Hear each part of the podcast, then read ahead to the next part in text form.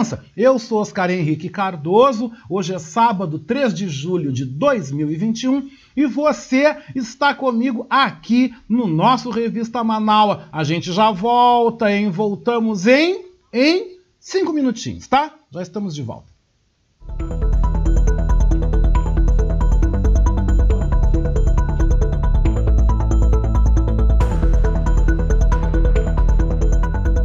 Olá, você sabia que o sal pode ser um aliado da sua saúde?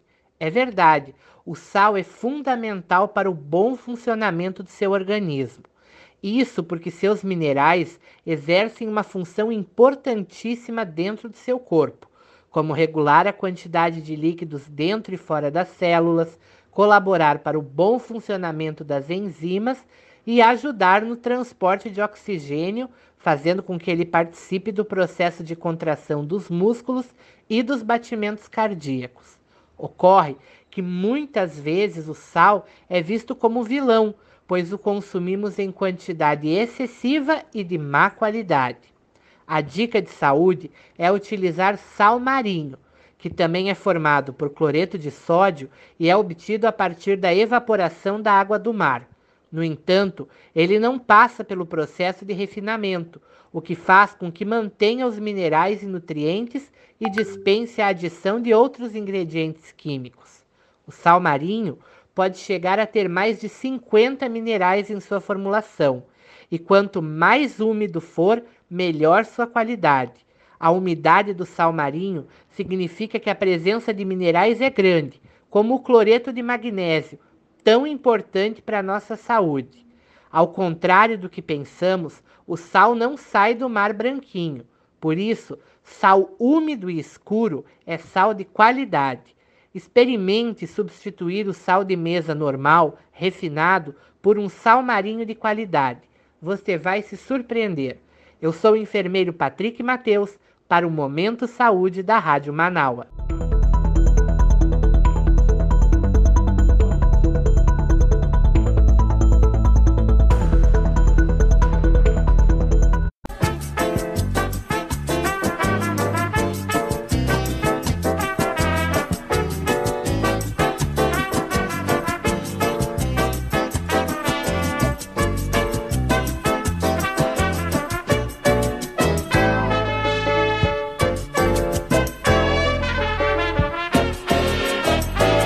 Você está ouvindo Revista Manaua, com Oscar Henrique Cardoso.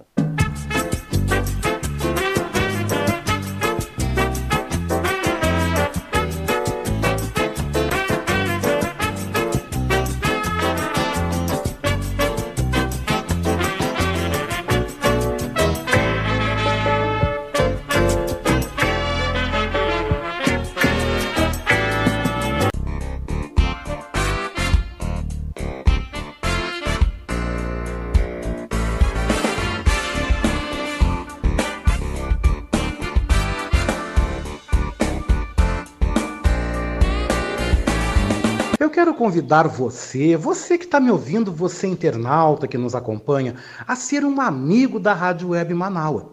Você pode ser nosso amigo e também nosso parceiro no nosso projeto do financiamento coletivo.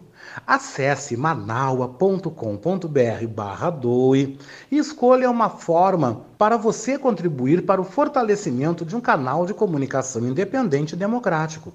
Lá você vai encontrar diversas formas de contribuição, como boleto, cartão de crédito e até mesmo depósito em lotéricas ou agências da Caixa Econômica Federal. Sua contribuição é fundamental para aprimorarmos ainda mais a nossa estrutura. Se você desejar saber mais sobre financiamento coletivo, você pode entrar em contato com a nossa colega Marilene Pouman através do telefone 51 99393 1747. Esta é a Rádio Web Manaua.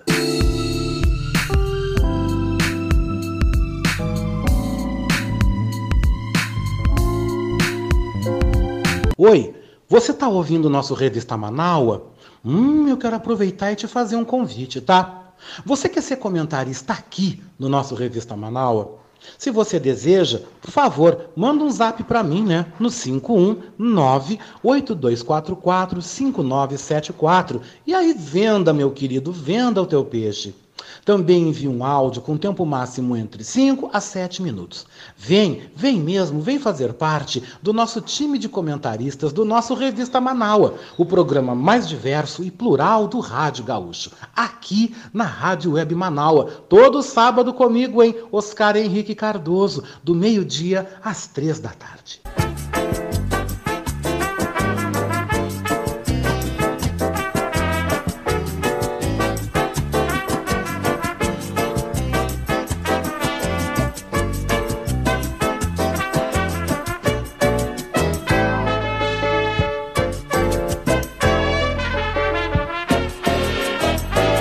Você está ouvindo Revista Manaua, com Oscar Henrique Cardoso.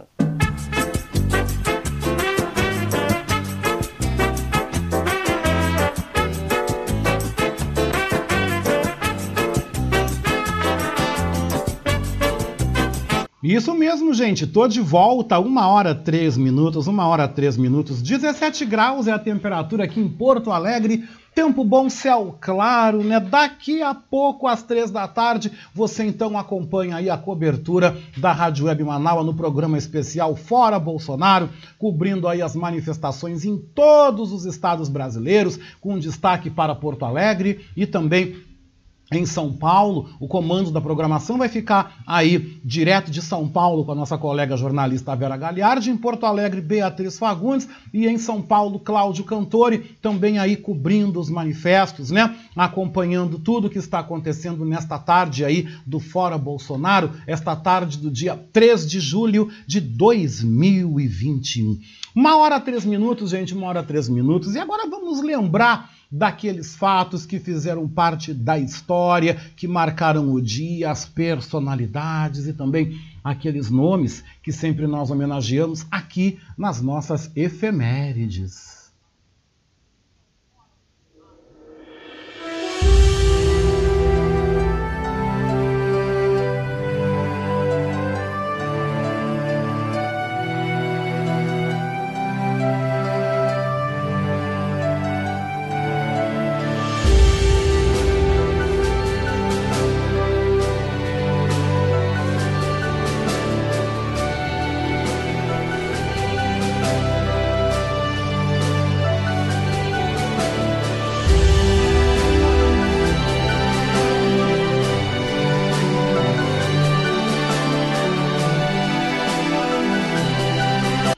Gente, vamos lembrar que hoje, dia 3 de julho, é o Dia Nacional de Combate à Discriminação Racial.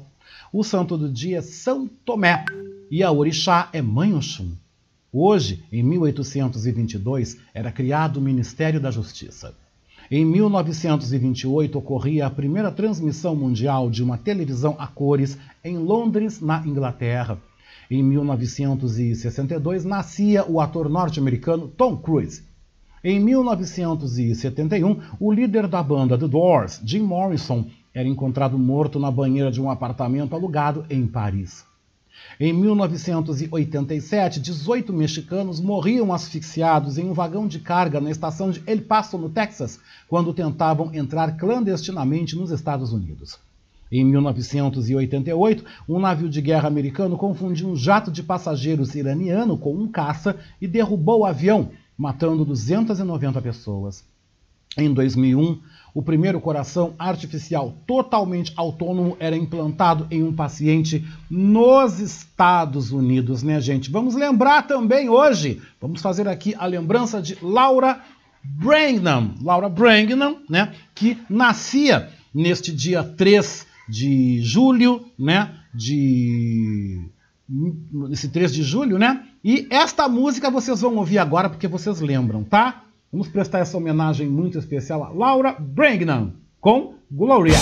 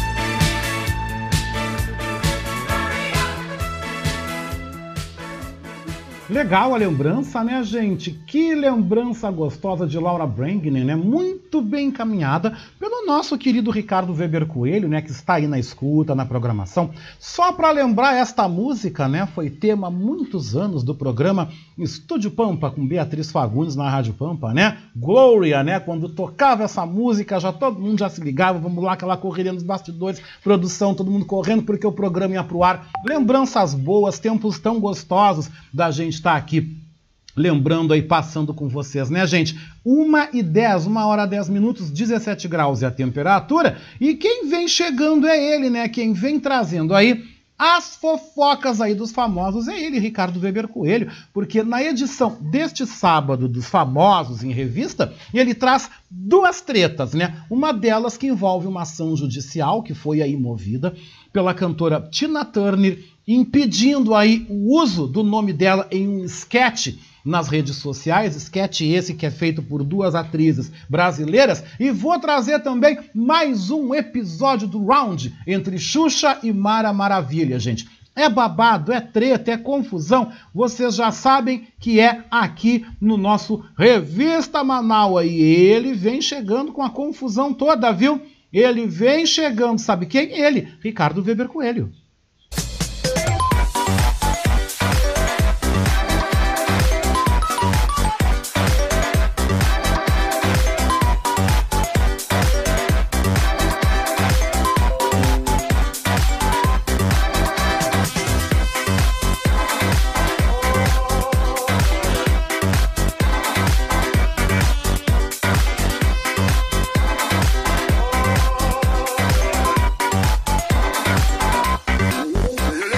Olá, Oscar.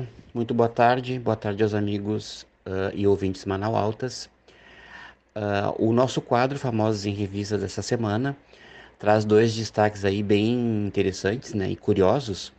E um deles é sobre a cantora Tina Turner, né, que é aí que ela está reclamando aí de duas atrizes brasileiras e que ela acabou notificando essas atrizes, né, para que elas não usem a marca Tina no ramo musical, né? Então, para a gente entender um pouquinho aí dessa confusão, dessa treta aí, né, que está rolando entre a Tina Turner e as atrizes brasileiras que tem um espetáculo, que tem aí um humorístico chamado A Vida de Tina, né? A outra Tina pediu, né, que, aliás, as atrizes brasileiras receberam um documento extrajudicial de representantes da cantora para que parem de usar a marca Tina no humorístico A Vida de Tina. Vamos entender então o que está rolando. Poderia ser apenas mais um esquete, né, de A Vida de Tina, que é um quadro humorístico criado no Instagram, né, pelas atrizes Júlia Burnier e Isabela Mariotto, que satiriza uma ala elitizada da esquerda, né? Mas, ao que tudo indica, a Tina Turner, a cantora, né, mega estrela e famosa, né, enviou uma notificação extrajudicial através dos seus advogados que a representam, né, aqui no Brasil. Esses advogados fizeram contato com as responsáveis pela personagem Tina, né, solicitando que não registrem a marca Tina no INPI, que é o Instituto Nacional da Propriedade Industrial, que abrange aí, que é responsável pelo ramo da música, musicais e serviços relacionados. Em janeiro desse ano, as atrizes brasileiras, elas entraram com um pedido de registro de A Vida de Tina, né, do humorístico no INPI, nessa especificação de serviços de entretenimento, né, que entra ali nos serviços relacionados. No texto, né, os representantes da artista, da Tina Turner, defendem que o nome Tina, eles remetem à cantora, né, e que isso poderia, de certa forma, assim, causar aí alguma confusão no público, né, e que diz também que A Vida de Tina foi criada como forma, né, de homenagear a cantora famosa, né, que é ela, né, no caso. Só que, segundo as criadoras da personagem, né, que é a Tina brasileira, elas ficaram surpresas com a notificação, porque elas explicam que o registro no INPI foi apenas para garantir, né, uma segurança jurídica, né, do espetáculo, e não tem nenhuma relação com a cantora. Né? Elas ficaram muito surpresas porque elas jamais imaginariam que poderiam disputar alguma coisa com a Tina Turner, né? Porque ela é uma artista aí de alcance internacional, uma mulher aí que deu uma contribuição enorme para a música, né? Disse uma das atrizes, falou uma das atrizes, né? Isabela Mariotto, e que elas admiram muito a trajetória da cantora, né? E que o trabalho delas não tem nada, não vai de encontro aos interesses da Tina Turner, né? E que elas não estão querendo disputar nada com a Tina Turner, né? Que não tem cabimento isso, né? Disse a outra atriz, a Júlia, né? Então é isso, né? Então as atrizes brasileiras aí estão envoltas aí com essa notificação, né? Estão envolvidas, receberam a notificação e dizendo que não faz nenhuma referência a vida da artista, né, a Tina Turner. E a outra treta que tá rolando aí na internet, né, nessa semana, é envolvendo aí a Xuxa, né, de novo, a Xuxa aí, mais uma vez aí na Berlinda, né, e a Mara Maravilha, que é uma outra apresentadora, né, que também seguiu carreira aí no mundo infantil e tal, seguindo os passos da Xuxa, né. E a Mara Maravilha foi aí para a internet dizendo que ela confessa que está com ranço da Xuxa, né? E disse assim, ó, ela vai pro mesmo buraco que eu, né? Então, assim, não convidem Mara Maravilha e Xuxa para o mesmo grupo de WhatsApp, porque a apresentadora baiana confessou estar invocada e com ranço da Rainha dos Baixinhos. E que numa conversa lá com o Sérgio Malandro, né? A Mara não economizou críticas, né, à sua eterna rival, que elas sempre foram consideradas rivais, né, e também sobrou até pro namorado da Xuxa, que é o Juno Andrade, né. Aí as palavras da Mara dizem assim, a Xuxa tá fora da casinha, eu estou invocada com ela, eu tô com ranço dela, eu a amo, mas eu estou com ranço dela agora, é um direito meu. Ela vai pro mesmo buraco que eu, né? Agora, depois que ela for pro mesmo buraco que eu, para onde a gente vai subir é uma outra história, né? Ela disse que topou, dá depoimento lá no documentário da Xuxa, que ela disse sim ao convite, né? Mas que, infelizmente, aí ela pegou ranço da Xuxa aí, né? Porque... a Xuxa, nem tudo que ela diz ou se posiciona sobre a pessoa da Mara, né? Ela não vai concordar, ela disse que não vai concordar. E ela disse assim, uma legenda, né? Ela é a rainha e eu sou a pebleia, mas não existe ninguém melhor do que ninguém, né? O jeito que ela vem se comportando, principalmente em relação à minha história, à minha pessoa, eu não tô de acordo, né? Não sou melhor que você e você não é melhor que eu, né?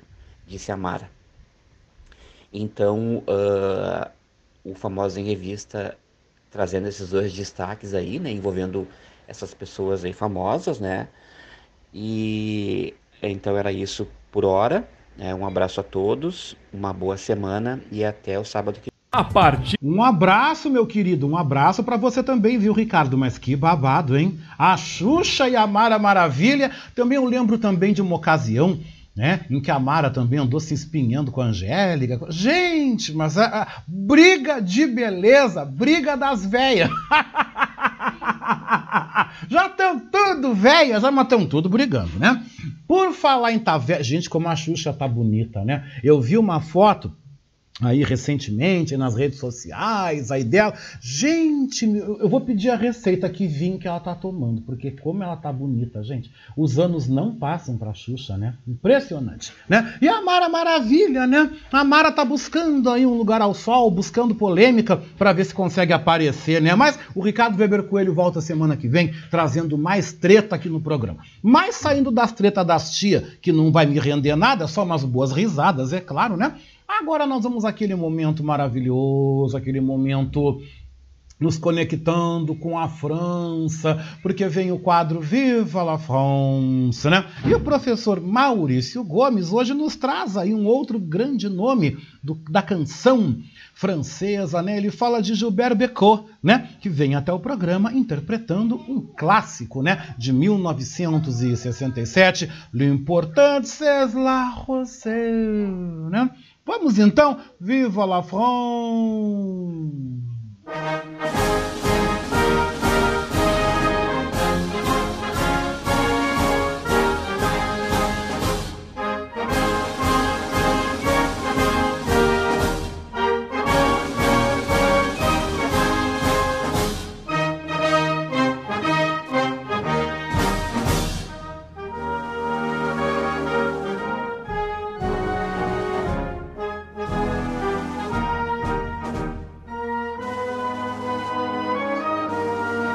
Boa tarde, ouvintes do Revista Manaua, boa tarde, Oscar.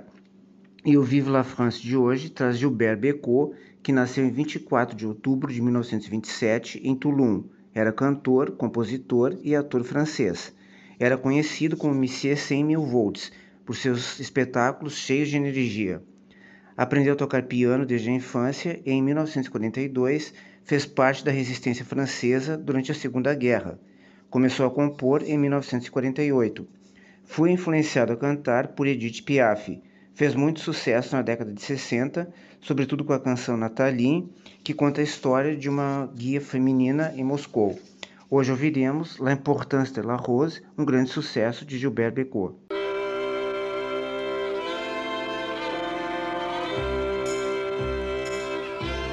Toi qui marches dans le vent, seul dans la trop grande ville, avec le cafard tranquille du passant. Toi qu'elle a laissé tomber pour courir vers d'autres lunes, pour courir d'autres fortunes. L'important, l'important, c'est la rose l'important, c'est la rose l'important, c'est la rose, crois-moi. Toi qui cherches quelque argent pour te boucler la semaine, dans la ville tu promènes ton ballon. Cascadeur, soleil couchant, tu passes devant les banques. Si tu n'es que saltimbanque, l'important, l'important, c'est la rose l'important, c'est la rose l'important, c'est la rose, crois-moi. Toi petit, que tes parents ont laissé seul sur la terre, petit oiseau sans lumière, sans printemps. Dans ta veste de drap blanc, il fait froid comme en bohème, t'as le cœur comme en carême, et pour autant l'important, c'est la rose l'important, c'est la rose l'important, c'est la rose, crois-moi. Toi pour qui, donnant, donnant, j'ai chanté ces quelques lignes, comme pour te faire un signe en passant.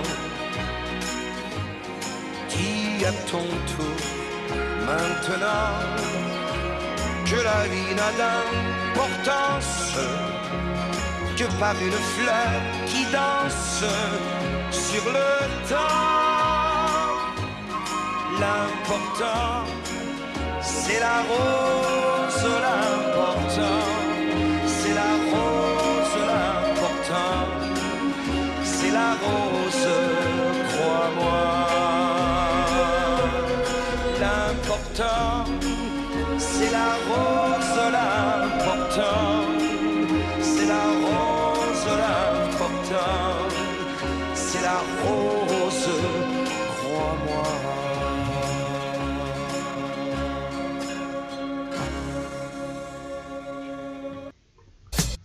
C'est l'important, c'est la rose, c'est l'important. C'est la rose, c'est l'important. C'est la rose, mais pas quoi. O importante é a rosa, o importante é a rosa, o importante é a rosa crer. Ai, que lindo, gente, já tá cantando aqui. Esse quadro me leva a cantar. E eu estava dizendo ao professor Maurício que eu estou ficando com o meu francês bom. Já estou preparando aqui, tem que ir lá renovar o meu passaporte, né? Tem que renovar o meu passaporte, né? Para poder ir para Paris, chegar lá e exercitar o meu francês, né? Eu tenho que botar esse meu francês em dia, né, gente? Mas saindo da França aí, esse lindo momento, né, gente? Mais uma vez, quadro Viva la France volta no próximo sábado. Eu saio da França e venho pro Brasil tropical, abençoado por Deus e bonito por natureza, porque tá na hora do Edinho Silva chegar com samba aqui no nosso programa, né? E hoje, né, o samba, hoje o Batucando por Aí, é por conta do grupo Fundo de Quintal, interpretando essa linda canção. Seja sambista também. Eu sou, hein? Você é?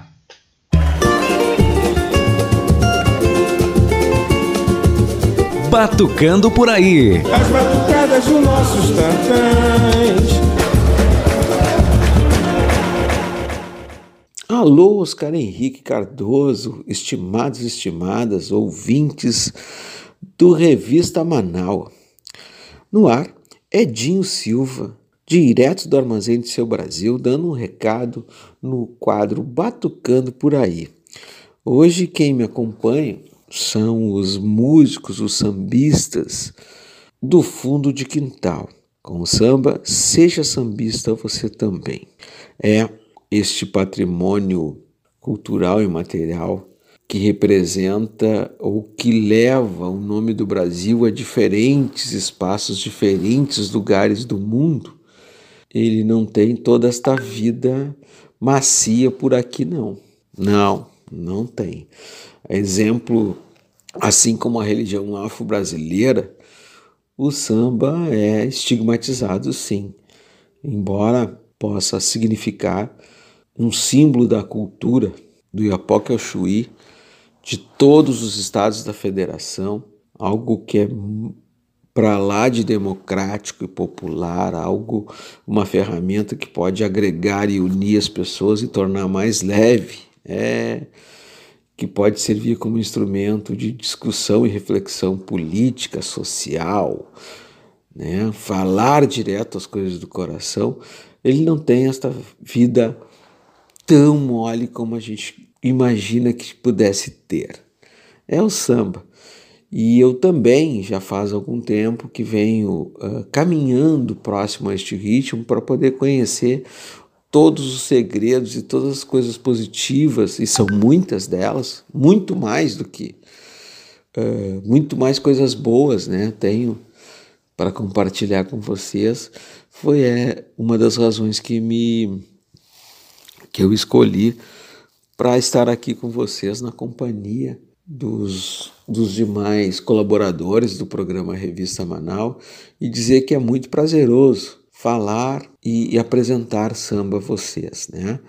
Eu gostaria, sinceramente, de poder cantar, mas aqueles que me conhecem sabem, não canto nada. Então, deixo com Fundo de Quintal.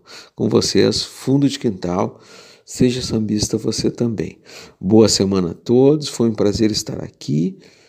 Viva o SUS, vacina para todos. Fui!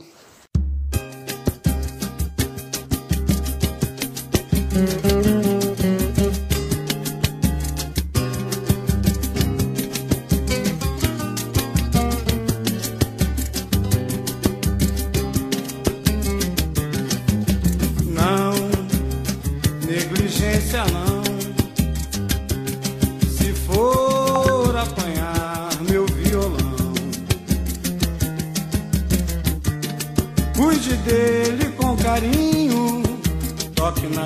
estás macio e tente cantar samba.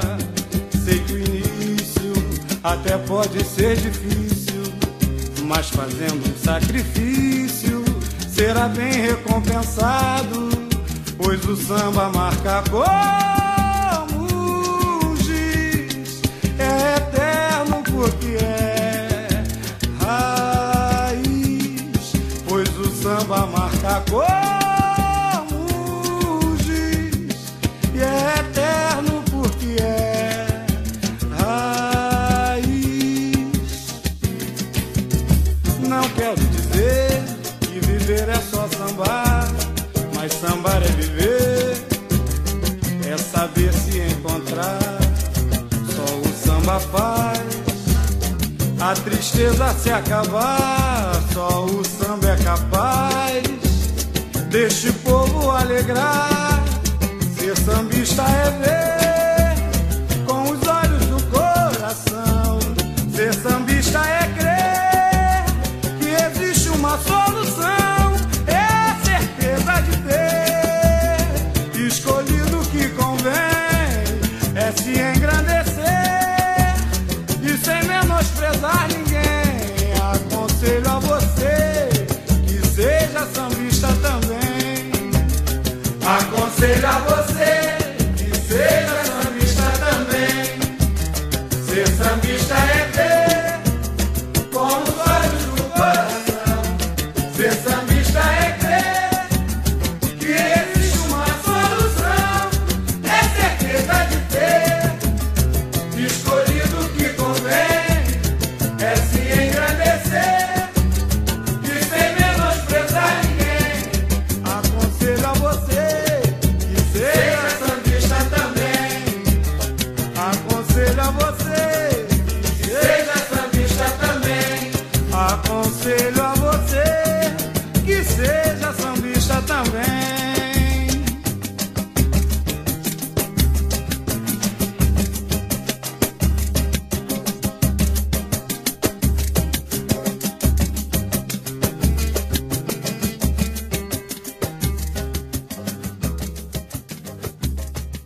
Que delícia, gente! Seja sambista você também. Mas além de você ser sambista, gente, 1h33, 1h33min, eu quero lembrar para que você também escreva, né? Para que você também coloque momentos de poesia na sua vida. E esse momento lindo de palavras lindas chegam agora, né? Aqui no nosso espaço da ALB Rio Grande do Sul, nas ondas do rádio, né? Nós vamos então ter o prazer de estar recebendo aqui no nosso programa o poeta também, o escritor Adriano Espézia, ali do município de Lajeado, aqui no Rio Grande do Sul. O Adriano Luiz Turelli Espézia ocupa a cadeira número 24 na Academia de Letras do Brasil e tem como patrono Francisco Valdomiro Lorenz. E ele manda para nós a sua poesia, manda também a sua participação aqui no nosso programa. Vamos conferir? Sou Adriano Luiz Turelli Espézia, cadeira número 24 da Academia de Letras do Brasil, seccional RS. Meu patrono é Francisco Valdomiro Lorenz. Meu poema: Mãe. Maravilhosa engenharia do Criador, realeza do plano Terra, vida dada para gerar vida, acolhimento da alma ferida, colo do filho carente, saudade e prece do filho ausente, faz tudo pela gente, vigor do pai sofrido, carinho de amante ao companheiro vivente, voz calada em favor dos inocentes que choram clamando a falta da outra mãe que já se foi. Daqui de em abandono os deixou. Flor radiosa do jardim chamado lar, cozinheira de mão cheia, caridosa das mãos vazias, que tudo entrega sem agonia. Choro silencioso pelas almas vadias, acalento do filho pródigo, aceitação da dor que consome seu coração pelo filho que se foi, pelo esposo que partiu e pelo ingrato abandono de quem a esqueceu. Alma espelhada da mãe do mestre, retrato da candura, da bravura, do entender e do fazer, suada andarilha da vida, refém do calor do trabalho braçal, exemplo da presença da moral, olhos que só veem o bem mesmo convivendo com o mal. A que carrega a culpa de Eva, que liberta o grito de Afrodite, que amamenta o filho sem pudor, que atiça o fogo do verdadeiro amor, que ilumina o caminho de quem tropeça e que alegra a vida de quem se entristece. Eco do perdão, da voz da montanha sagrada que responde ao grito do seu coração, do abraço ao irmão, acalento da filha desiludida, do filho angustiado pela namorada perdida. Personificação da força criadora, reparadora e restauradora da paz. Acalento do filho doente, médica do mendigo esfomeado, conselheira dos transviados, dos acuados, dos massacrados e dos renegados. E, por fim, consolo do crucificado. Mãe, és tu simplesmente a força divina da criação projetada no campo material, cuja alma vivente nunca é ausente, mas sim presente, como o ouro puro, nosso maior e mais fabuloso tesouro. Um viva a todas as mães. Muito obrigado, grande abraço fraterno, beijo em vossos corações. Para você também, Adriano, que lindo esse momento aqui. Mas a gente segue com mais poesia, tá? Tem mais poesia agora, porque sabe quem é que tá chegando? Ele, Felipe Magnus, né? Com o seu quadro Poesia Subversiva aqui no nosso Revista Manaua. Felipe Magnus aí com a palavra, trazendo suas belas estrofes aí. Poesia Subversiva aqui com vocês, viu? Poesia Subversiva, com Felipe Magnus. Oração ao Anjo Caído, de Felipe Magnus. Se até mesmo ele, sim, o ilustríssimo mestre dos mestres, Vossa Excelência glorificada, Senhor deste mundo inteiro, o todo-poderoso Diabo, perdeu suas botas, nós, réis mortais, somos sujeitos de uma vida sempre sujeita a ser perdida. Só há indenizações aos hipócritas que cometem o real pecado de travestir-se como filhos de Deus para autorizar os seus atos perante todos nós, filhos dos purgatórios, cartórios católicos. Com nosso dinheiro, compram consciência tranquila e perpetuação da espécie. Portanto, não há espaço para devaneios de salvação cristã. Somos as botas do anjo caído. Estamos perdidos. Jesus em pessoa jamais beberia de seu cálice hoje. Sejamos reais. O apodrecimento é a única salvação. Amém. Amém.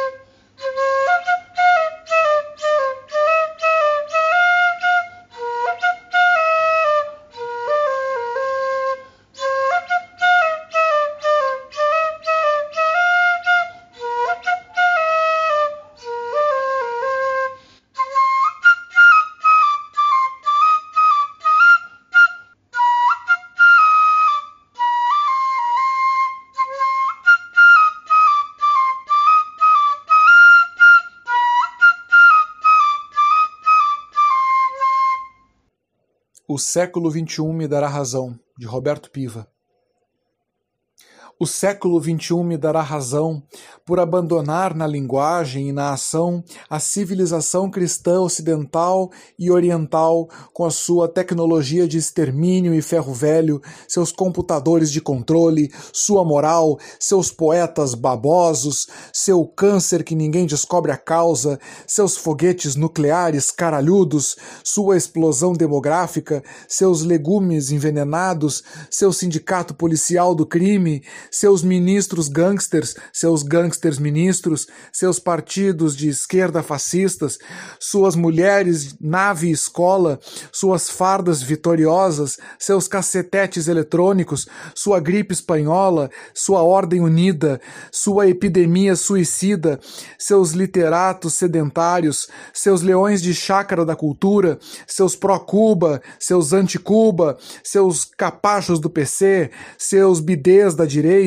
seus cérebros de água-choca, suas mumunhas sempiternas, suas xícaras de chá, seus manuais de estética, sua aldeia global, seu rebanho que saca, suas gaiolas, seus jardinzinhos com vidro fumê, seus sonhos paralíticos de televisão, suas cocotas, seus rios cheios de sardinha, suas preces, suas panquecas recheadas com desgosto, suas últimas esperanças, suas tripas, seu luar de agosto, seus chatos, suas cidades embalsamadas, sua tristeza, seus cretinos sorridentes, sua lepra, sua jaula, sua estricnina, seus mares de lama, seus mananciais de desespero. Que lindo, gente, que lindo. É a poesia subversiva, né? E hoje, sábado, dia 3 de julho, tem manifestação na rua? Tem manifestação, sim. E na nossa playlist aqui do Revista Manaua, vamos lembrar esse momento aí brasileiro, dizendo pro Brasil mostrar a sua cara. Quem vem chegando aqui é ela, Gal Costa, com Brasil.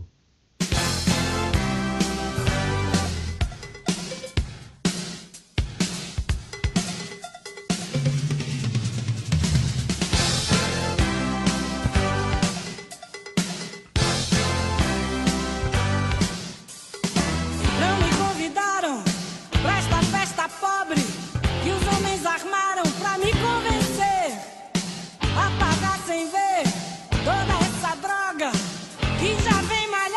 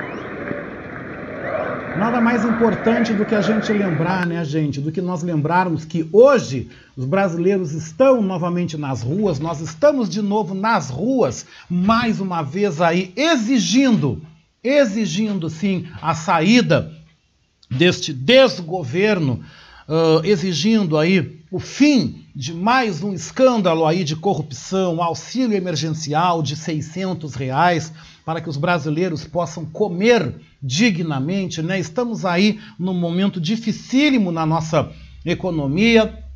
Temos aí já a perspectiva de um aumento de 52% nas contas de energia elétrica e a ANEEL, a Agência Nacional de Energia Elétrica, já acena com a possibilidade de mais um reajuste ainda em cima destes 52%. Então nós estamos vivendo um momento, gente, um momento triste, um momento difícil, desemprego batendo recorde, né? Apesar de aí poucas vagas terem sido criadas, mas não chega a contemplar aí os 14,7% do total de brasileiros que estão desempregados, brasileiros que estão no subemprego. Estamos vivendo um momento terrível e com um altíssimo aí, mais uma vez, um altíssimo nível, um altíssimo grau de corrupção dentro do nosso governo. Então, se você tem a possibilidade, se você está vacinado, no caso você tomou as 2 doses, ou então se você tomou apenas 1 dose, mas olha, eu digo para você, se você vai na manifestação, pegue a sua máscara, né? PFF2,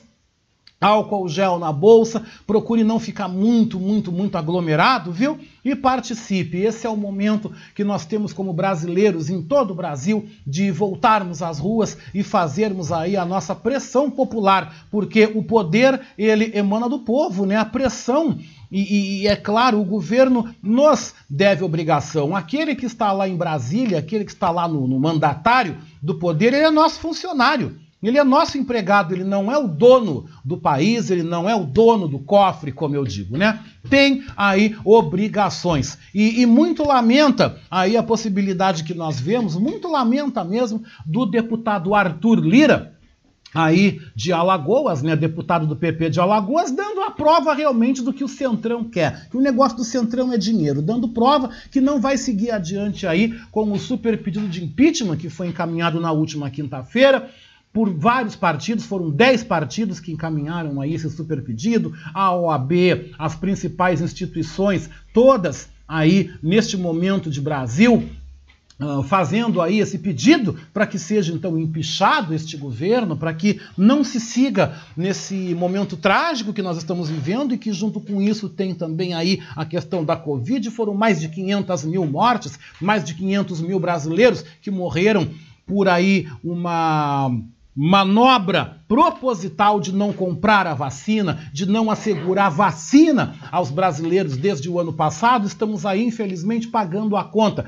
Então é momento sim, gente, é momento de nós brasileiros irmos às ruas, é momento de lutarmos, é momento de fazermos a nossa parte como cidadãos, porque nós temos compromisso, esse país, ele é nosso, com certeza. 1h49, gente, 1h49, daqui a pouco, às 3 da tarde, Vera Galiardi, junto com Beatriz Fagundes, Cláudio Cantori, também com nossos colegas aqui da nossa Rádio Web Manaua, né? Leonardo Melgarejo também conversando comigo, diz que está a postos, está aí à disposição para entrar também na cobertura, falando, participando. Nós vamos então continuar cobrindo o principal fato jornalístico hoje do dia, que são as manifestações do 3 de julho, fora Bolsonaro, em todos os estados brasileiros, né? Nosso colega Cláudio Cantori vai estar direto de São Paulo, na Avenida Paulista, junto ao vão livre do MASP, onde acontece a concentração.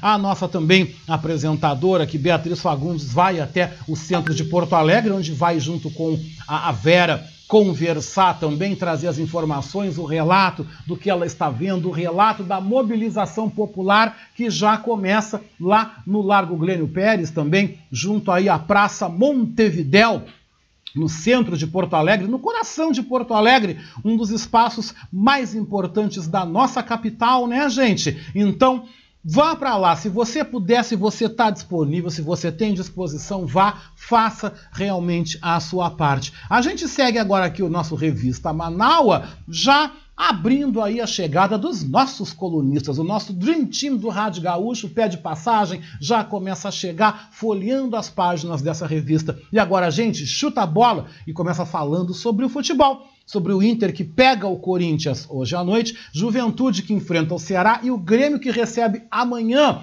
aqui na Arena em Porto Alegre, o Atlético Goianiense. Gente, é uma partida de vida ou morte para o técnico Thiago Gomes. Se o Grêmio não ganhar, Thiago, pega a bolsa e tchau. Também chegam outros destaques da Eurocopa, Copa América e a semana no futebol. Quem nos traz todos esses destaques é ele, o nosso colega Denilson Flores.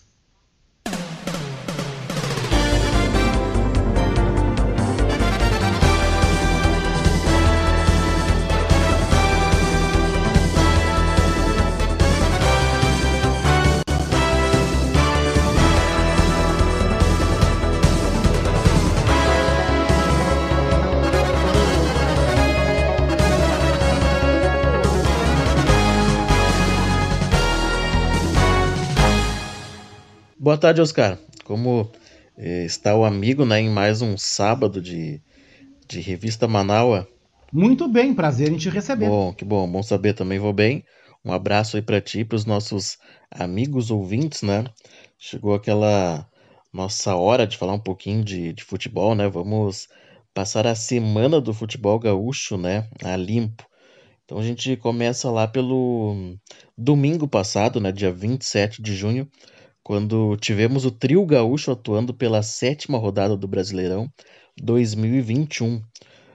O Juventude recebeu no estádio Alfredo Jaconi o Flamengo, né, às 11 horas da manhã e venceu os cariocas por 1-0. Gol do atacante Matheus Peixoto, que contou com uma falha da zaga dos visitantes. Ainda o Flamengo, né, reclamou bastante das condições do gramado devido à quantidade de chuva, né, que acometeu o estado na semana passada. E aí o gramado do Alfredo Jaconi tinha muitas poças, né, a drenagem não deu conta do recado, mas enfim, Juventude fez o seu papel e venceu dentro de casa, né. Ainda no domingo, né, às 20 horas, o Grêmio ficou no empate de 0-0 com o Fortaleza, né, na Arena. E olha, esse jogo teve de tudo, menos o mais importante, que é o gol, né? Isso porque o tricolor gaúcho teve um jogador expulso, teve um pênalti contra si defendido pelo goleiro Chapecó. E quando, assim, já não se esperava muita coisa do jogo, a arbitragem marcou pênalti para o Grêmio, né, que o centroavante Diego Souza acabou desperdiçando, né, na verdade o goleiro do Fortaleza fez uma bela defesa e, enfim, o Grêmio ficou no empate de 0-0 e ainda teve a oportunidade de vencer o jogo. Agora, né, para encerrar os jogos dos gaúchos do domingo passado, o Inter ficou no empate de 1-1 com o América Mineiro, lá na Arena Independência. Os gols da partida foram do Ribamar, né, para a equipe de Minas, e o Rodrigo Dourado, com um belíssimo gol, deu números finais ao jogo, que não foi uma grande partida tecnicamente, né, mas o Colorado conquistou aí um ponto fora de casa, né, um ponto importante, onde ainda o Edenilson, né, acabou assumindo o lugar do goleiro Daniel, que não teve condições de terminar a partida, porque ele acabou levando um chute no rosto, né, e acabou ficando meio tonto, né, então ele não pôde terminar a partida. Agora, do domingo, né, pulamos para quarta-feira, dia 30 de junho, quando o Inter recebeu no Beira-Rio o Palmeiras e perdeu por 2-1. O Colorado acabou levando o primeiro gol muito cedo na partida, né? Empatou, criou algumas oportunidades para vencer, mas acabou levando o segundo gol do jogo no final, bem no finalzinho, praticamente na última bola, né? O detalhe ainda é que o Inter de Aguirre tinha um jogador a mais em campo, já que o Palmeiras teve um jogador expulso, então o Inter acabou perdendo em casa. No outro jogo, né, envolvendo os gaúchos, Juventude e Grêmio se enfrentaram lá no estádio Alfredo Jaconi e os donos da casa venceram a partida por 2-0, até com certa tranquilidade e facilidade.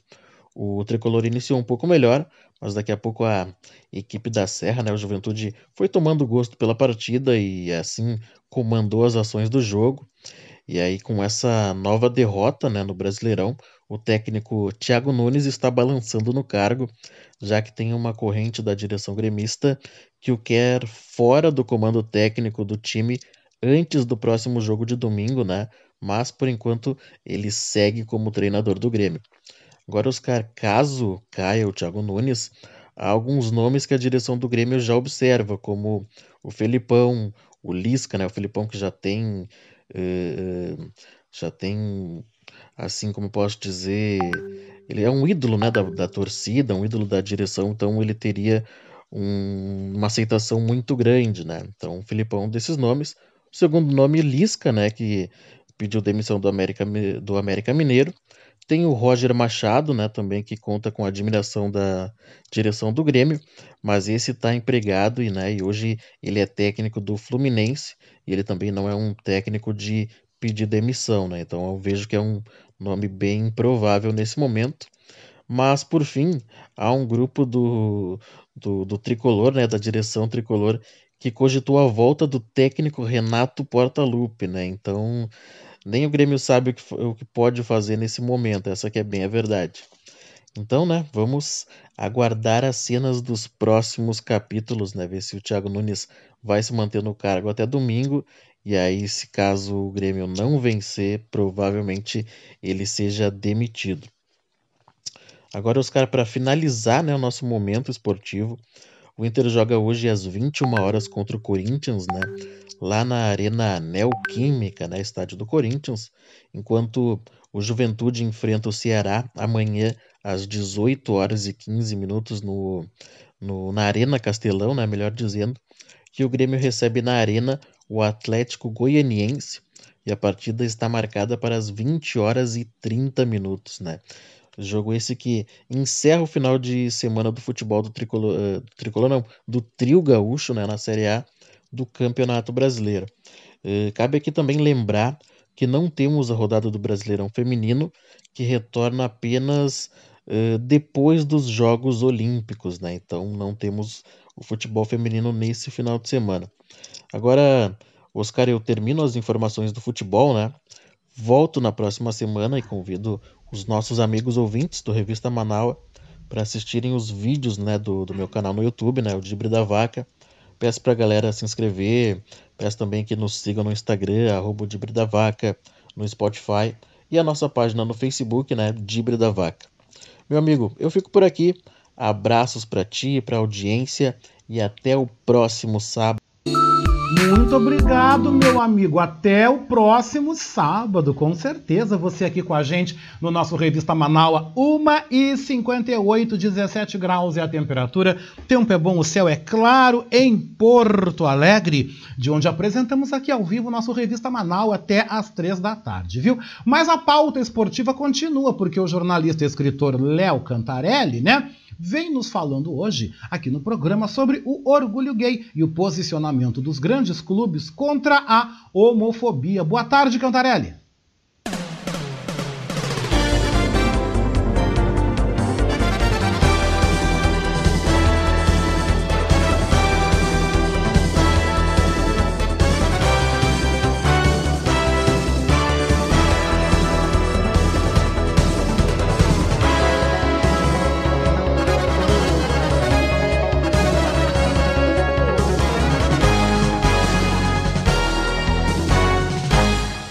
Olá, amigos da Revista Manaus, tudo bem?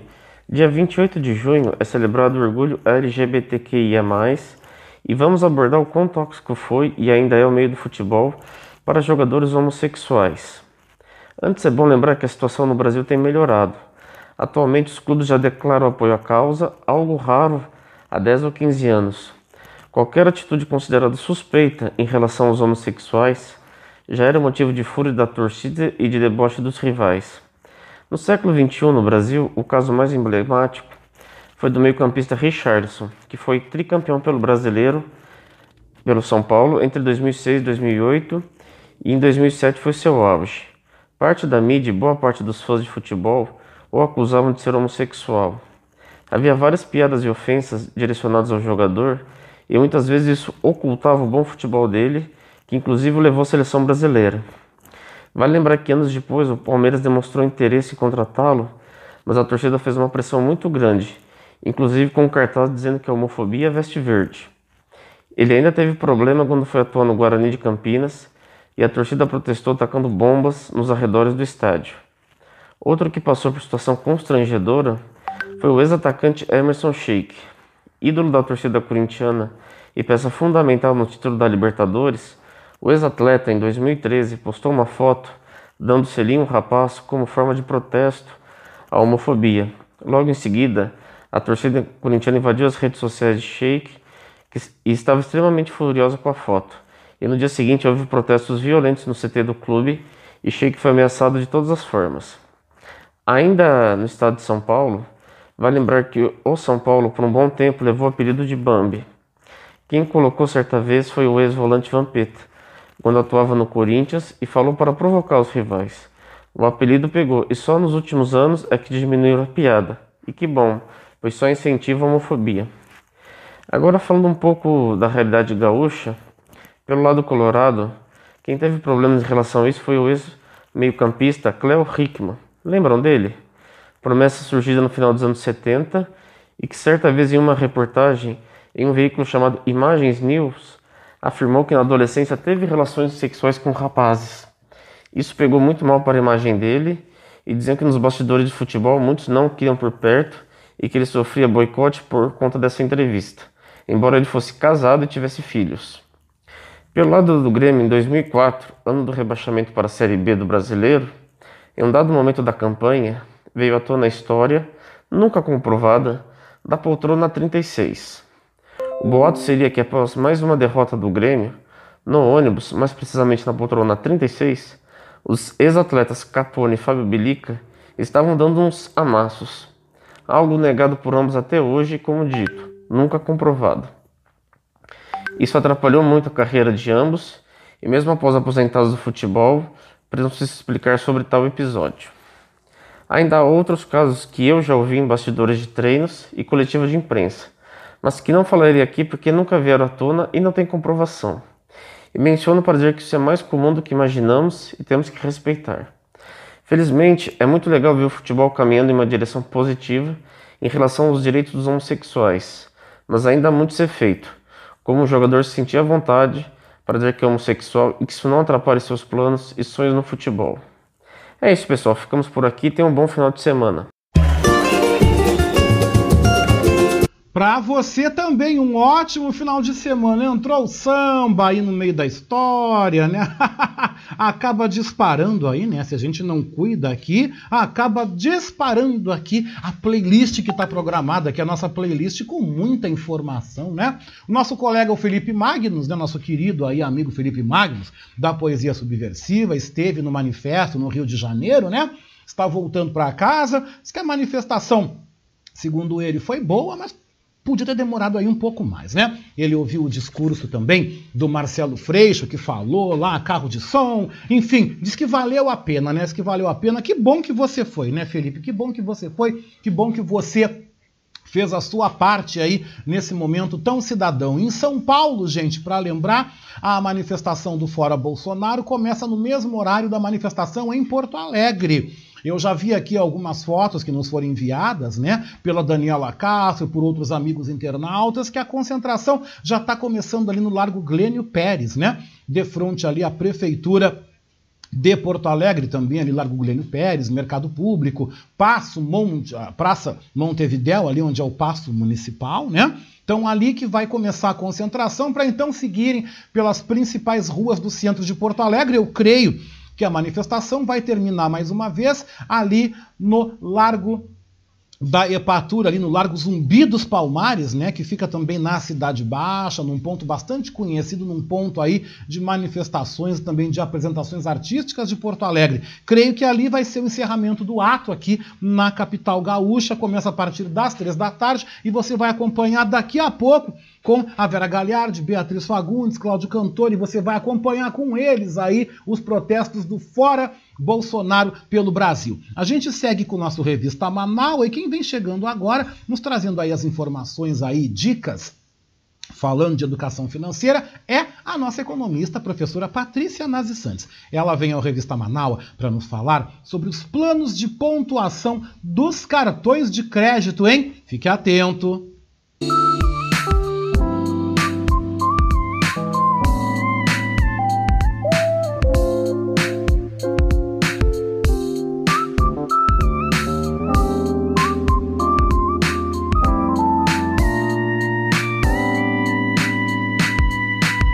Olá, meus amigos da Rádio Manaua, um prazer estar aqui com vocês novamente. Meu amigo Oscar, tudo bom, querido? Aqui quem fala com vocês é Patrícia Santos, sou consultora de pequenos negócios, educadora financeira, palestrante, coach, professora. Então, hoje eu quero trazer uma questão muito importante que é sobre os programas de pontuação do cartão de crédito. Isso aí. Muitos de nós temos cartões de crédito, mas nem todo cartão está cadastrado no programa de pontuação. O que quer dizer que você tem que pedir esse cadastro. Quem oferece esse programa são as instituições financeiras ou bancos que ofereceram o cartão para vocês. Então, esse programa de pontos, ele serve para que a gente troque os pontos por produtos, por serviços ou descontos em estabelecimentos. E o programa de milhas é diferente. Programa de milhas, trocar pontos por milhas aéreas, acontece porque essas mesmas instituições financeiras ou bancos têm uma parceria com companhias aéreas, certo? Muito bem. Então, eu quero trazer para vocês algumas questões que vocês têm que se atentar quando vocês vão se cadastrar nesse programa. Primeira coisa, o custo. É cobrado? É cobrado por mês? É cobrado por ano? Sobre os pontos. Quanto preciso gastar para acumular um ponto? Resgate. É preciso de um app específico para eu colocar no meu aparelho celular? Este app ele tem para iOS ou para Android? Ou eu busco um site específico para isso? Ou talvez no próprio site ou app do banco ou da instituição financeira? O prazo. Qual a validade desses pontos? Eles expiram ou acumulam indefinidamente para usar quando quiser? Na verdade, eles têm sim uma data onde eles expiram, e se você não resgatar, não direcionar esses pontos, eles simplesmente somem. E sobre a moeda, eles são contabilizados em dólar ou em real. Isso é muito importante, porque conforme ele for em dólar ou em real, os seus pontos ou o que você precisa gastar para acumular pontos pode se tornar muito mais custoso. Então, a partir daí, é importante que vocês tenham sempre a noção de controlar a sua pontuação e de direcionar os seus gastos para o cartão. Como que pode fazer isso? Tudo que você puder pagar no cartão, inclusive as suas contas de casa, as suas contas, todas elas, né, podem ser pagas com cartão no modo de débito, não cartão de crédito, mas o débito. Então, tudo que você gastar pode virar pontos e isso vai acumular para um futuro, a compra de algum bem, algum produto ou algum serviço, desconto ou até mesmo troca por milhagem, né? Então, meus queridos, agora eu quero dar um pequeno lembrete.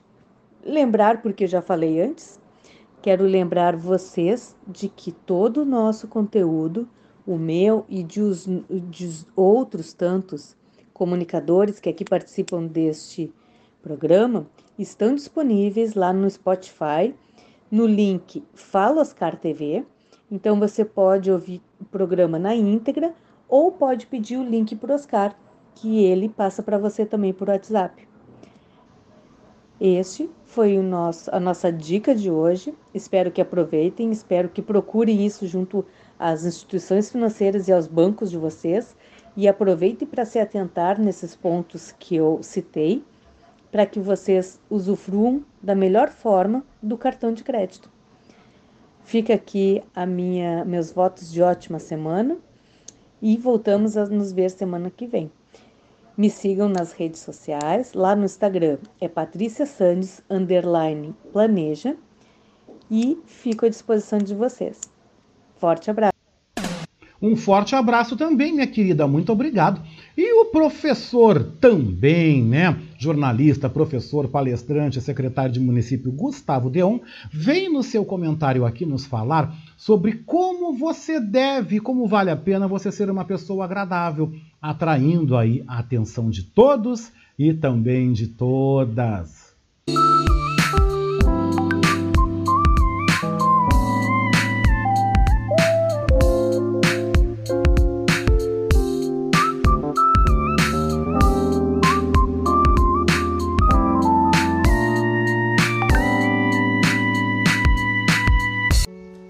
Pessoal, tudo bem? Espero que todos estejam bem. Hoje nós vamos falar de um assunto bem bacana que eu estava pensando aqui, que é ser alguém agradável. Somos pessoas agradáveis a tal ponto que os outros queiram ficar ao nosso lado. Tem uma passagem que eu gostaria de dividir aqui com vocês, que eu ouvi há um tempo atrás, do Fábio de Mello, que ele fala sobre os rios e sobre a poluição. Nós, aqui em Joaçaba, nós temos um rio que passa no meio da cidade que se chama Rio do Peixe. Há muitos anos atrás, as pessoas estendiam uma toalha ao lado do Rio do Peixe e ali faziam um piquenique, ali passavam o dia. Por quê? Porque esse rio, ele era limpo, ele era agradável, a tal ponto que as pessoas estendiam a toalha ao lado e passavam o dia. Só que, com o tempo, o rio foi ficando poluído. Poluído de tal forma que as pessoas não estavam mais dispostas a estender uma toalha e passar o dia ali com a família. Por quê? Porque ficaram poluídos. E assim são as pessoas. Assim somos nós. Nós também podemos ficar poluídos e, consequentemente, desagradáveis. Cuide. Trabalhe com autocontrole. E seja, acima de tudo, uma pessoa que os outros queiram estar perto. Não seja como muitos rios. Não fique poluído a tal ponto que as pessoas não queiram estender uma toalha para ficar ao seu lado. Pense nisso. Um abraço, até a próxima.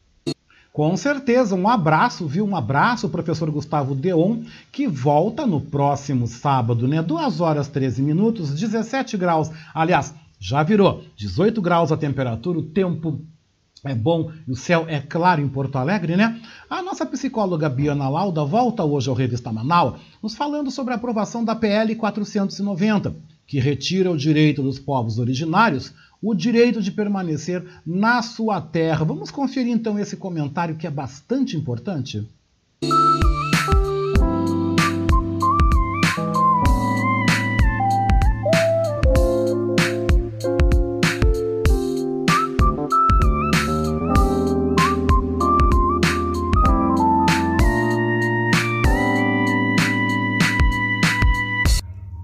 Boa tarde a todas e todos os ouvintes da Rádio Web Manaua, do programa Revista Manaua.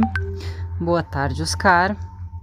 Hoje eu quero falar com você sobre algo muito sério e muito triste que está acontecendo, que é a aprovação do PL 490, que altera a lei de regulamentação das terras indígenas e retira o direito de muitos povos originários do nosso país às suas terras. E com isso, fere o direito à moradia, à terra, à sobrevivência, tanto material quanto cultural, étnica, existencial desses povos, que são os grandes guardiões das nossas florestas e da nossa cultura ancestral brasileira. É realmente um cenário muito triste. É um desrespeito e uma violência absurda com esses povos que ocupam esses territórios muito antes da chegada dos colonizadores ou dos invasores, como eu gosto de falar. E diga-se de passagem que ocupam esse território de forma muito mais sustentável e muito mais respeitosa com a natureza e com o entorno do que nós, que chegamos depois, né? Essa PL, além de abrir brecha para que comunidades indígenas inteiras que ainda resistem sejam destruídas, abre espaço também para que territórios ainda preservados do nosso país, as grandes florestas, as matas do Cerrado, entre tantas outras, né, que são conservadas e protegidas justamente por esses povos, sejam completamente devastadas. Tá, Biana, mas tu não é psicóloga? O que isso tem a ver com a psicologia, né? Tem tudo a ver, porque uma psicologia humana é uma psicologia política, né? Uma psicologia histórica, social, filosófica, que contempla todas essas complexidades do que a gente vive, né, hoje. E o fato de um projeto de lei como esse estar sendo aprovado demonstra que cada dia mais se torna gritante que a gente está vivendo numa sociedade muito adoecida. Uma sociedade que devasta os seus povos originários, que são de uma riqueza inestimável, cultural, espiritual, filosófica, né, de muitos e muitos conhecimentos que são guardados, nutridos e ampliados ao longo de muitos e muitos anos, né, e que destrói o ambiente, que fornece as condições que a própria sociedade humana sobreviva, é uma sociedade completamente adoecida, completamente violenta e irresponsável. Meu convite, então, é para que a gente reflita sobre a forma como a gente está vivendo, para que a gente não caia num mecanicismo adoecido de não se importar com as atrocidades como essas que vêm acontecendo. Vidas indígenas importam. Uma boa semana a todas e todos. Com certeza, eu quero dizer que eu adorei o comentário da Biana, achei o comentário super feliz, porque estamos envolvidos num momento tão complicado e nós, como sociedade, não podemos nos tornar indiferentes também a todas as pautas que nós estamos vendo. E a questão aí da defesa dos territórios indígenas, tudo que está acontecendo no Brasil, a gente não pode, de maneira nenhuma, nos furtar aquilo que está acontecendo, de maneira nenhuma. E nós temos responsabilidade também sobre o que nós estamos vendo também, essa prática genocida para com a população indígena, porque tirar a terra dos índios, tirar o acesso à terra dos quilombolas é algo extremamente criminoso, nós não podemos aceitar de forma nenhuma. Mas nós queremos então agradecer a participação da Viana Lauda. Quem vem chegando agora é também o jornalista, escritor, nosso comentarista aqui do Revista Manaua, professor Paulo Franklin, e que também hoje nos fala sobre um outro tema que movimentou a semana, que foi a caçada e aí a prisão e, por consequente, morte do serial killer, né, Lázaro Barbosa. Esse caso que parou o Brasil durante 20 dias, Lázaro Barbosa estava aí desaparecido, foragido. Foi uma situação extremamente aí complicada, mobilizou mais de 300 homens, força policial, todo mundo aí atrás do Lázaro. Lázaro acabou sendo morto, trocou tiros com a polícia, foi sepultado aí na quinta ou na sexta-feira, né, em Cocalzinho de Goiás, ali próximo ao entorno do Distrito Federal. Quem vem comentando sobre o que representou essa prisão e também sobre outros temas aí tão importantes aí nesse nosso dia a dia é o nosso comentarista Paulo Franklin. Boa tarde, Paulo.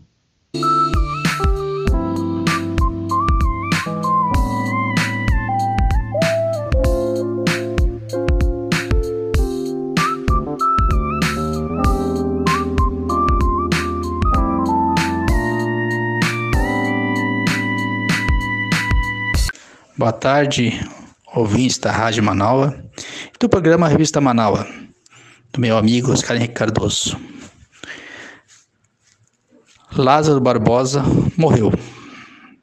A perseguição policial durou 20 dias. Após assassinar 3 pessoas e estuprar uma mulher no Distrito Federal, Lázaro começou a ser perseguido. Nesta operação policial foram utilizados mais de 300 policiais, viaturas, helicópteros, cães farejadores, drones e toda a tecnologia para localizar este assassino. 20 dias com muitas barreiras policiais, muitas abordagens de pessoas, algumas prisões envolvendo os que estavam ajudando Lázaro a se esconder e a fugir da polícia. Mas a caçada chegou ao fim e as cenas que vimos foram de um ser humano que foi caçado e depois, num confronto com a polícia, veio a morrer. Agora, as atenções se voltam para o porquê das ações de Lázaro. No primeiro momento, se falava em surto psicótico, eventos satânicos, várias coisas. Mas as investigações chegaram a outros caminhos. Uma operação de assassinatos, coações, para que os moradores abandonassem suas terras, seus sítios, suas fazendas, para a exploração imobiliária de um grupo de pessoas da região. Se for verdade, é grave. É algo assim inusitado. Mas, com certeza, deve acontecer por esse Brasil afora. Não digo só no Brasil, em todos os países, em todos os locais onde há exploração de pessoas mais simples, que são coagidas pelos mais poderosos que querem tomar conta de grandes áreas. Vemos isso na nossa cidade, em vários locais, quando vilas são deslocadas para grandes empreendimentos imobiliários. É complicado isso acontecer, mas acontece. As pessoas perdem as suas referências e são deslocadas para locais distantes e têm que continuar vivendo. O aeroporto acabou com uma vila tradicional de Porto Alegre, uma comunidade que foi deslocada para a Zona Norte de Porto Alegre, bem distante daquele local, e a pista do aeroporto finalmente vai ser prolongada, permitindo o desenvolvimento da economia do Rio Grande do Sul. Então, Lázaro é mais um produto de toda essa sociedade em que vivemos, em que a exploração do capital é mais importante que a vida humana. Lázaro morreu, mas tudo que ele representa nesse sistema vai continuar existindo. Temos outros Lázaros pelo mundo, pessoas desequilibradas que são usadas para matar e também, por desequilíbrio, acabam estuprando e numa onda de violência que envolve toda uma sociedade e que acabou. Esse caso acabou. Vamos em frente e que a pandemia logo acabe. Boa tarde, bom final de semana e que tenhamos um excelente domingo E se cuidem, usando máscara, álcool gel e o distanciamento social para que possamos vencer a Covid. Boa tarde, sou Paulo Franklin falando para a Rádio Manaua. Boa tarde. Uma boa tarde, viu? Boa tarde para você também, viu, Paulo Franklin? Muito obrigado e até aí a próxima semana. No próximo sábado, claro, você tá de volta aqui com a gente no nosso programa Revista Manaua. São 2h25, temperatura 18 graus, né? Hoje deve chegar aos 19, 20 graus mais ou menos. Mas agora quem chega no programa é o professor Maurício Gomes. E o comentário dele hoje também é sobre um outro assunto espinhoso.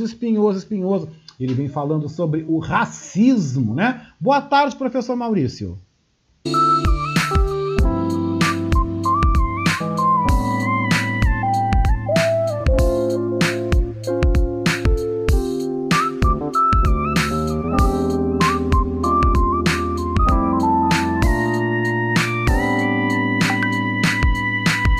Boa tarde, ouvintes do Revista Manaua. Boa tarde, Oscar. O tema do meu comentário de hoje é o racismo. Na semana passada, a mídia vinculou a notícia de que um casal no Rio de Janeiro havia acusado um rapaz negro de roubar a sua bicicleta elétrica. Na verdade, o rapaz tinha uma bicicleta igual à roubada e o verdadeiro ladrão foi descoberto mais tarde. Sem dúvida, casos como esse demonstram o racismo que ainda existe e é muito forte em nosso país e, quem sabe, pelo mundo. Nossas raízes históricas sempre mostraram a raça negra como alvo de preconceito e muito sofrimento. Esse povo trabalhou como escravo, sendo submetido a todo tipo de humilhações e sacrifícios. Muitos sofreram em senzalas as dores das injustiças. E sendo o Brasil um dos últimos países a abolir a escravidão, ainda restou um legado de despreparo dessas pessoas para o mercado de trabalho quase inexistente num pós-abolição.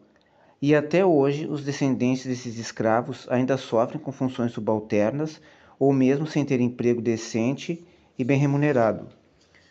Por outro lado, vemos negros que conquistaram um espaço de destaque e uma posição social um pouco mais condizente. Muitos lutaram, se esforçaram e se esforçam por estarem em um patamar um pouco mais privilegiado. É terrível saber que o racismo ainda existe num mundo que evoluiu em vários aspectos. As pessoas ainda sofrem discriminação. E não se restringe ao Brasil essa prática, visto que em muitos países ela também existe. Nomes como Martin Luther King ainda representam o símbolo de luta pelos direitos dos negros. Eu tenho a ideia de que todos nós na face da Terra deveríamos agir como irmãos de caminhada, se ajudando mutuamente. Com certeza, a cor de uma pessoa não permite um juízo de valor negativo, ou que uma menospreze. Ao contrário, do meu ponto de vista, é bonito e saudável ver as conquistas e as vitórias da luta. Bendita seja a legislação que defende os direitos e não permite que o racismo passe em brancas nuvens. A herança do povo africano no Brasil deve ser vista como uma contribuição de riqueza para a nossa cultura, como demonstração de caráter e valores positivos. Sob hipótese alguma, devemos deixar que a marginalização tenha espaço na sociedade. Sem dúvida, somos todos irmãos e a igualdade de raças deve ser uma luta constante, mesmo que pareça utópica. E com essa reflexão, eu me despeço de vocês, desejando um bom final de semana, um grande abraço a todos e até a próxima. Com certeza, um grande abraço, então, professor Maurício Gomes, que volta no próximo sábado aqui no Revista Manaus. Quem vem chegando agora, gente, 2h30, quem vem chegando agora no nosso programa é o nosso colega aqui, apresentador, produtor cultural, ator, apresentador aqui do programa Submundo, na Rádio Web Manaua, Fábio Kleine. Ele esteve participando das manifestações hoje pela manhã, que aconteceram em Miguel Pereira e também na cidade vizinha de Pati do Alferes, no Rio de Janeiro, no interior do Rio de Janeiro. Mas ele vem agora falando, especialmente neste dia de hoje, neste dia 3 de julho, sobre aí a questão do uso dos símbolos nacionais. Ouça porque o comentário está bem interessante, viu? Boa tarde, Fábio.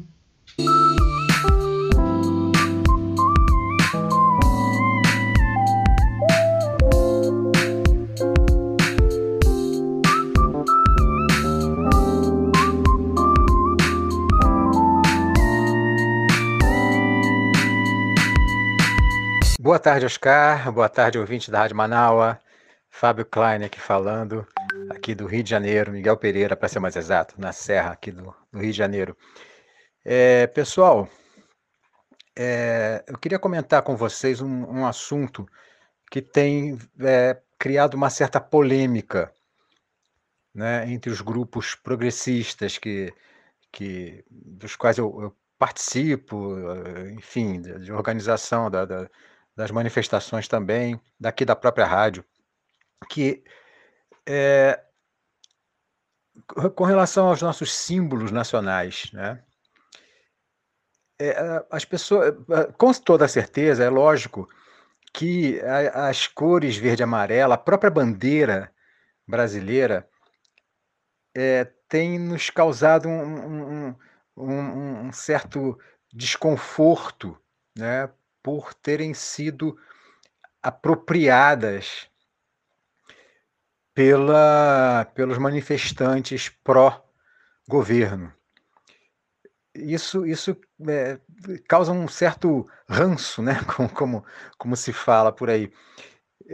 Na verdade, eu também sinto um certo incômodo, mas eu acho muito importante que nós comecemos a fazer um movimento, comecemos num processo de resgate dos nossos símbolos, né? Tá certo que a nossa cor primordial, a cor progressista, né, a cor da maioria dos partidos de esquerda, enfim, é a cor vermelha, até por conta das nossas correntes políticas. Sim, claro. Os nossos símbolos não têm a cor vermelha. Nós temos a cor vermelha nos símbolos das nossas siglas partidárias. Quem é ligado a alguma, né? Enfim, e a cor do socialismo, né? Obviamente. Mas eu acho que, claro que não é o momento da gente sair em bando, né? Com camisa verde e amarela, camisa da seleção, com bandeiras e tal, enfim.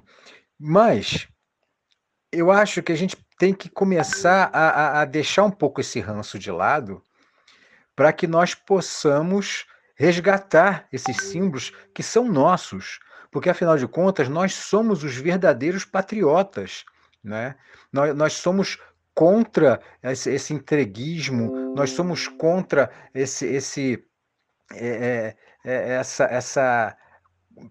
complexo de vira-latas, né, que algumas pessoas têm, né, de valorizar mais o que é de fora, de bater continência para a bandeira estadunidense, enfim. Eu acho que nós não podemos perder esses símbolos como símbolos mesmo, né, como símbolos da nossa pátria, né? Como eu disse, nós somos os verdadeiros patriotas, nós não somos... nós não temos o complexo de vira-lata. Enfim, porque eu me lembro muito bem de quando eu comecei na militância política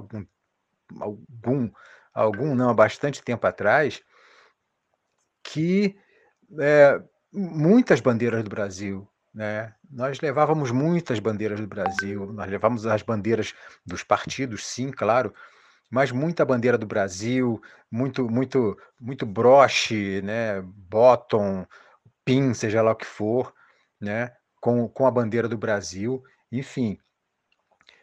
Me lembro muito bem também, em grandes manifestações, quando o hino nacional era cantado, era arrepiante, né, era aquela multidão cantando junto ao hino nacional, né, com orgulho de cantar o hino nacional, com orgulho de ser brasileiro, né? Eu acho que hoje nós perdemos um pouco esse orgulho de sermos brasileiros por conta do descrédito que o governo atual tem mundo afora, né? É ridicularizado, é criticado, né? E isso nos deixa um tanto quanto com o pé atrás, envergonhados, né, e constrangidos, né? É constrangedor a gente saber disso, é constrangedor a gente saber que o nosso país é criticado mundo afora. Então, eu acho que nós temos que começar um processo como esse, de resgate dos nossos símbolos, das nossas cores. As nossas cores são verde e amarelo, sim, né? Nós temos o vermelho forte, claro, lógico, mas as cores do nosso país são verde, amarelo, azul e branco. E nós não podemos abrir mão disso. Eu acho que aos pouquinhos, eu não sei como é que vai ser daqui para frente, né? A CPI está confusa, o Lira já disse que não vai colocar nenhum processo de impeachment adiante enquanto não terminar a CPI. Essa CPI vai se prolongar um bom tempo, porque tem muita coisa por baixo desse iceberg. Nós só estamos vendo a ponta do iceberg por enquanto, mas tem muita coisa aí por baixo. E eu acho que nós temos que começar a nos apropriar novamente dos nossos símbolos. Bom, é isso. Eu acho que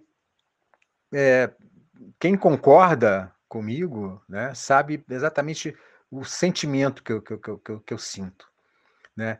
Então, muito obrigado, gente. Obrigado, Oscar. Sim, hoje tem Charal, viu? Charal das 5, lá no Instagram, @Fábio Kleine, tá? Aguardo vocês lá. E um bom fim de semana. Cuidem-se.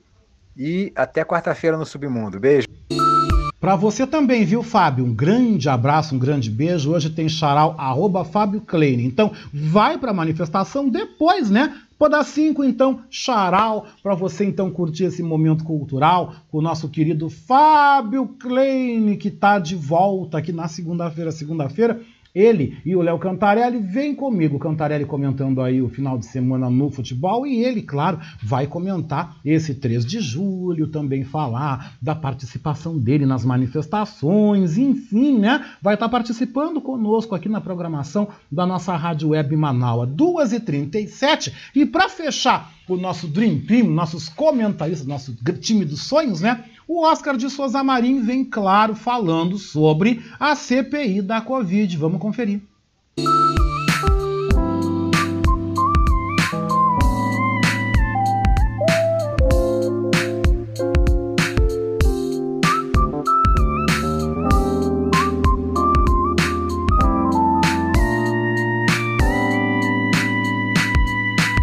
Olá, boa tarde.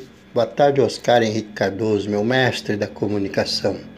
Boa tarde, meus queridos companheiros ouvintes do Revista Manaua, do nosso sábados à tarde. Oscar, a extrema-direita definitivamente não se dá bem com factoides. Lá atrás, nos anos de chumbo, o caso Rio Centro, o tiro saiu pela culatra, caiu no colo do Exército. Em 92, no mesmo Senado, em uma outra CPI, a tal Operação Uruguai foi um fiasco, uma vergonha. E ontem eles se superaram. Na semana desta semana, na quinta-feira, melhor dizendo, eles se superaram. Eles conseguiram plantar um jumento para fazer um cavalo de Troia, e viu-se o que aconteceu. A emenda saiu mais cara que o soneto e escancarou o modus operandi da quadrilha que comanda o país. Não obstante, no final do dia, o presidente fez declarações fortíssimas, fez ameaças, já não mais veladas, mas escancaradas à democracia, ao processo eleitoral. É o primeiro sujeito no mundo que se gaba de se eleger com uma eleição fraudada. É inacreditável o que estamos vivendo nesse momento, e a cada dia que passa tem uma surpresinha, vamos dando um passo a mais em direção ao autoritarismo, em direção ao golpe que está se desenhando, e O homem também, nesse final de semana, se reuniu com o pessoal da CIA, e a gente sabe que a CIA não veio aqui tratar de golpe. No máximo, eu acho que eles vieram dar uma credencial para o Dominguete, aquele ser conselheiro informal do Moro, porque não tem condições. Eu não consigo mais, Oscar, levar a sério esse pessoal da extrema-direita, porque eles não têm pudor, eles não têm capacidade de fazer nem mesmo uma maldade que consigam esconder. Eles agem talvez pela soberba e talvez pela soberba eles vão caírem, porque eles agem descaradamente, sem a necessidade de estarem escondidos. Eles têm uma autoconfiança muito grande, e eles têm os seus cúmplices, como eu tenho dito, que eles não têm seguidores, eles têm cúmplices, e isso é muito perigoso. Nós estamos prestes a ver a nossa democracia ser sufocada. Muito obrigado a todos, mais uma vez. Um bom final de sábado aos meus queridos companheiros, e aquele beijasco com gosto de churrasco. Pois é, gente, estamos com 2h41, 2h41. Vamos então a algumas notícias, informação do que está acontecendo agora. Destaque de agora, gente, porque o cerco aos criminosos que assaltaram um ônibus de turismo no noroeste do Rio Grande do Sul já dura, gente, mais de 17 horas. As buscas agora estão concentradas em um matagal, às margens da RS 505, próximo ao município de Santa Bárbara do Sul. Por volta, então, das 8h30 da manhã, um dos assaltantes entrou em confronto com a brigada militar em uma estrada vicinal entre Panambi e Santa Bárbara do Sul. O homem foi baleado e levado ao hospital. Com ele foram apreendidas joias, R$9.000 e vários aparelhos celulares que seriam das vítimas do assalto. Além disso, foi encontrado um revólver calibre 38 com munição deflagrada, gente. A suspeita é que pelo menos outros 3 homens estejam escondidos no matagal. Batalhões de choque de cidades vizinhas, o BOP e o grupamento de aviação estão na região. Estão sendo feitas barreiras e abordagens. O ônibus de excursão saiu de Santa Maria na tarde passada e ia com destino a Foz do Iguaçu, no Paraná. 2 dos criminosos embarcaram em Cruz Alta e 2 em Panambi. No acesso a Condor, por volta das 19h, anunciaram o assalto. Passageiros tiveram que entregar os pertences e descer do ônibus. O motorista, ao manobrar, acabou atolando o veículo.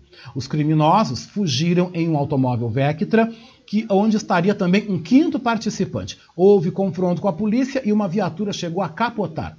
Os assaltantes bateram o Vectra e fugiram a pé para o matagal. Nenhum dos passageiros e também nenhum policial ficou ferido com gravidade. Graças a Deus, né, gente? Graças aí ao bom Deus, né?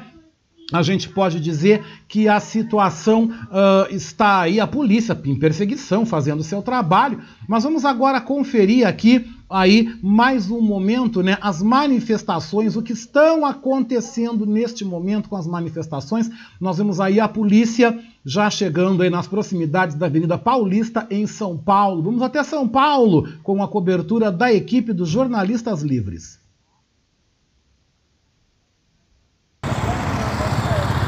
Vamos até São Paulo ver como é que está.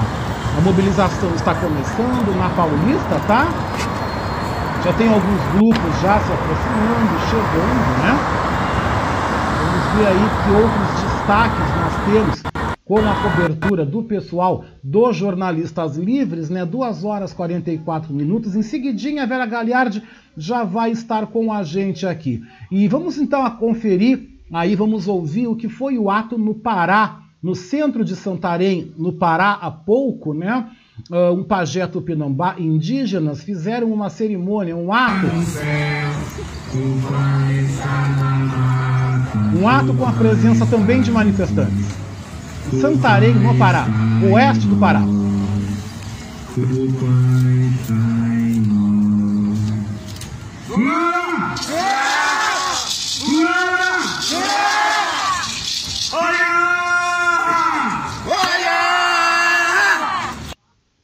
Pois então, gente, vocês acompanharam então o que foi o ato há poucos instantes no Pará, né, na cidade de Santarém. Nós vamos então agora ver o que, que nós temos mais aqui sobre as manifestações do Fora Bolsonaro, né? Vamos ver aqui o que, que a gente tem de mais atos, né? Bandeiras já sendo colocadas na Avenida Paulista, pessoal se aproximando, chegando. Vocês vão conferir tudo isso e muito mais, gente, na sequência aqui do nosso programa, na sequência da programação da nossa Rádio Web Manaua, é claro, né?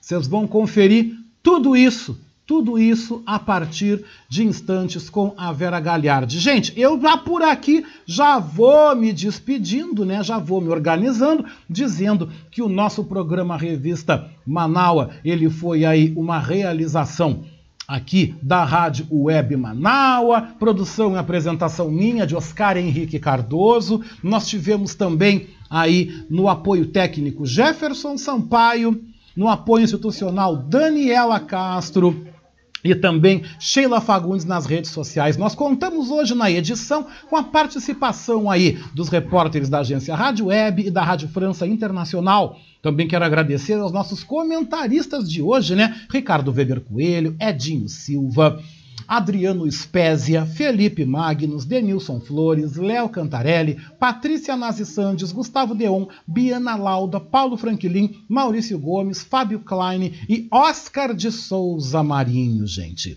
A seguir, você acompanha aí a cobertura especial, aí o programa Fora Bolsonaro, com a apresentação de Vera Galiardi, direto de São Paulo, com a participação também de Beatriz Fagundes aqui em Porto Alegre. Beatriz que está indo para o Largo da Prefeitura, para o Largo Glênio Pérez, onde então vai ter a saída aí do ato público aqui na capital. Cláudio Cantori também, que estará lá na Avenida Paulista, lá no vão do MASP, né, acompanhando aí esse dia de mobilizações que já vem acontecendo em todo o Brasil. E não esqueça, amanhã a gente tem programação ao vivo aqui na Rádio Web Manaus. A partir das 19h, nós temos amanhã Domingo.com, com Adroaldo Bauer Corrêa e convidados.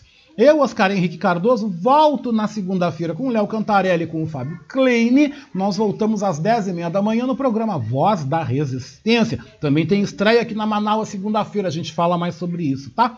E eu volto no Revista Manaus, eu volto aqui no horário, no próximo sábado a partir do meio-dia. E a gente termina o programa com ele, com um dos pais aí das mobilizações populares, um grande artista, um grande intelectual que nos representa muito bem. Eu venho com ele, Chico Buarque, Apesar de Você. Na sequência, Vera Galiardi e a equipe da Manaua na cobertura do Fora Bolsonaro. E eu já vou indo, gente. Beijão com gosto de coco e até lá.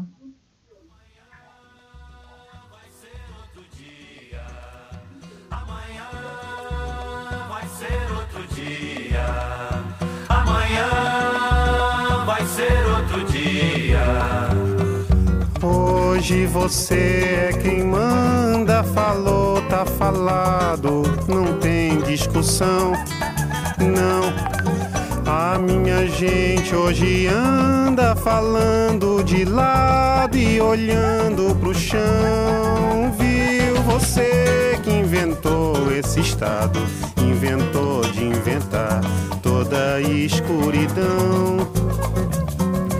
Você que inventou o pecado, esqueceu-se de inventar o perdão. Apesar de você, amanhã há de ser outro dia.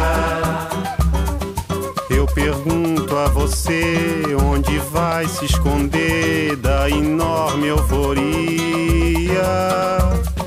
Como vai proibir quando o galo insistir em cantar?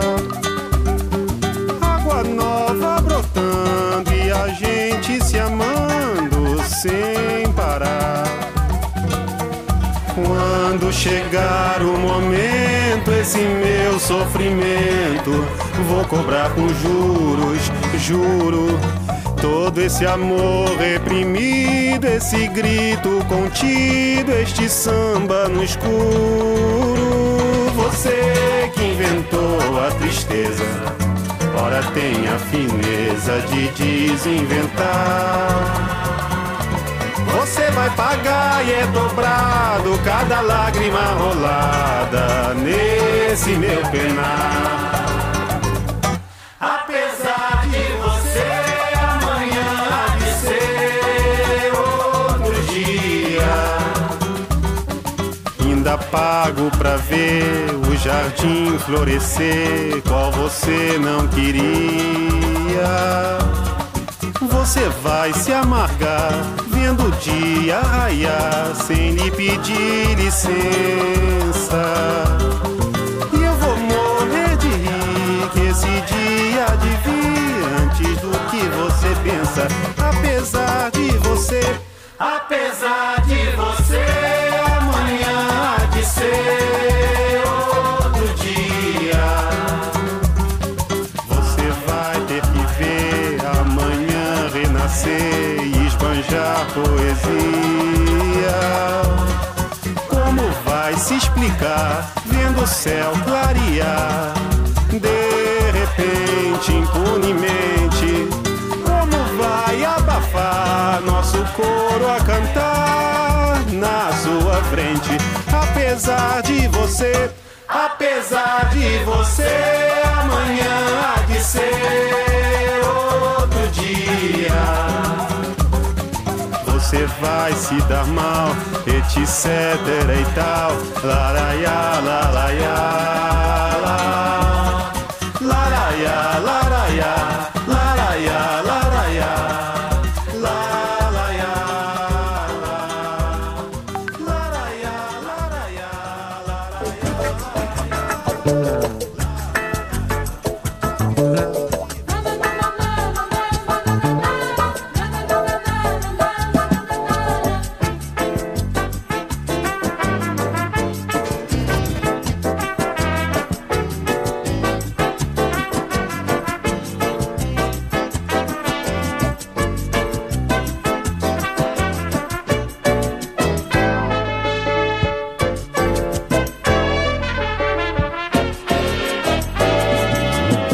Rádio Web Manaua apresentou Revista Manaua, com Oscar Henrique Cardoso.